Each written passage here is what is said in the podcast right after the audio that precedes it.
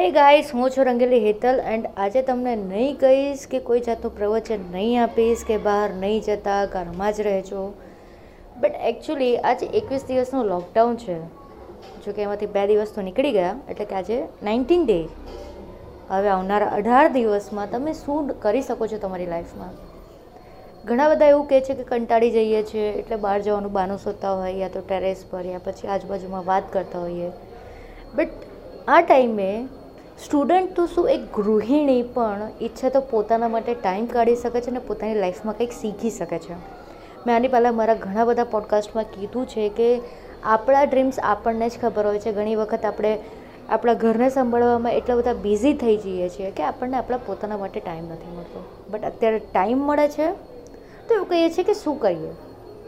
So guys આજ એક સૌથી મોટો ચાન્સ છે કે આ જે વેકેશન પડ્યું છે તો જે લોકો જોબ કરે છે, એ લોકોને કંઈક નવું શીખવું હોય તો લોકો કોર્સિસ બાય કરી શકે છે બુક્સ વાંચી શકે છે, એક નવી સ્કિલ્સ ડેવલપ કરી શકે છે, જો એ લોકોને લખવાની ઈચ્છા થતી હોય તો તે can write some short stories or કંઈ પણ two hundred two three hundred વર્ડ્સનો small article guys તમે તમારે જેમને ફોટોઝ ક્લિક કરવાની ઈચ્છા થતી હોય આઈ એમ શોખ હોય, એ ફોટોગ્રાફી ડેવલપ કરી શકે છે આમાં, આ ટાઈમ માટે.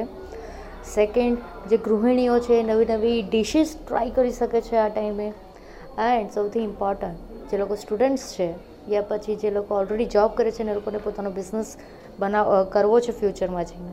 તો આ તમારા માટે સૌથી ક્રુશિયલ ટાઈમ છે કે તમે આમાં ટોટલી તમારો ટાઈમ આપી શકો છો. ઘણા એવા કહેતા હશે કે, ભાઈ, અમારે તો વર્ક ફ્રોમ હોમ છે.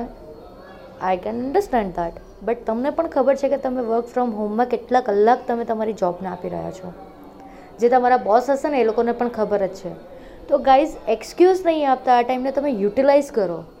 ઓનલાઈન નહીં તો ઓફલાઈન તમે તમારી કોઈ સ્કિલ ડેવલપ કરી શકો છો. ડઝન્ટ મેટર તમે ઓલરેડી પ્લાનિંગ કરી રાખ્યો હોય બટ તમે એવું કહેતા હોય, તમને ટાઈમ નથી. So this is the best time to give your self પોતાની જાતને આપો, સમજો, શીખો. હા, એ લોકોની વાત નથી કરતી જે અત્યારે પણ કંઈક ને કંઈક બહાને બહાર જતા હોય છે યા પછી નીચે જતા હોય છે, ફ્લાઇટ્સમાં રહેતા હોય યા રો હાઉસીસમાં રહેતા હોય તો સોસાયટીમાં બહાર જતા હોય છે. હું એવા લોકોની વાત નથી કરતી, પણ એ લોકોની વાત કરું છું જે લોકોને સાચે પોતાના લાઈફમાં કંઈક અચીવ કરવું હોય. બિકોઝ અચીવ કરવા માટે સૌથી પહેલાં ડિસિપ્લિનની જરૂર છે. સેલ્ફ ડિસિપ્લિન સેલ્ફ મોટિવેશન આ બે સૌથી મોટા ઇમ્પોર્ટન્ટ પાર્ટ છે. ડિસિપ્લિન એટલા માટે હું આ જે લોકો બહાર જાય છે, કેમ કે ઓલરેડી મોદી સાહેબે કીધું છે કે ઘરની બહાર નહીં જતા. તો આપણે પોતાની જાતે ડિસિપ્લિનમાં રાખવાની જરૂર છે. ને મોટિવેશન ઘરમાં બેસવા માટે પણ અત્યારે આપણને મોટિવેશનની જરૂર છે કે યાર ઘરમાં બેસીને શું કરો? તો પોતાને મોટિવેશન આપી શકો છો કે નહીં યાર, હું બેસી શકું છું અને હું મારા દેશને બચાવી શકું છું. સો ગાઈઝ ફરી પાછા મળીશું આવતીકાલે કોઈક એવા વાત સાથે, કોઈ એવા મોરલ સાથે કે જેમાં તમે તમારી લાઈફમાં કંઈક નવું ઇન્વોલ્વ કરી શકો છો, પોતાને અડોપ્ટ કરી શકો છો. Thank you guys take care and be safe with your family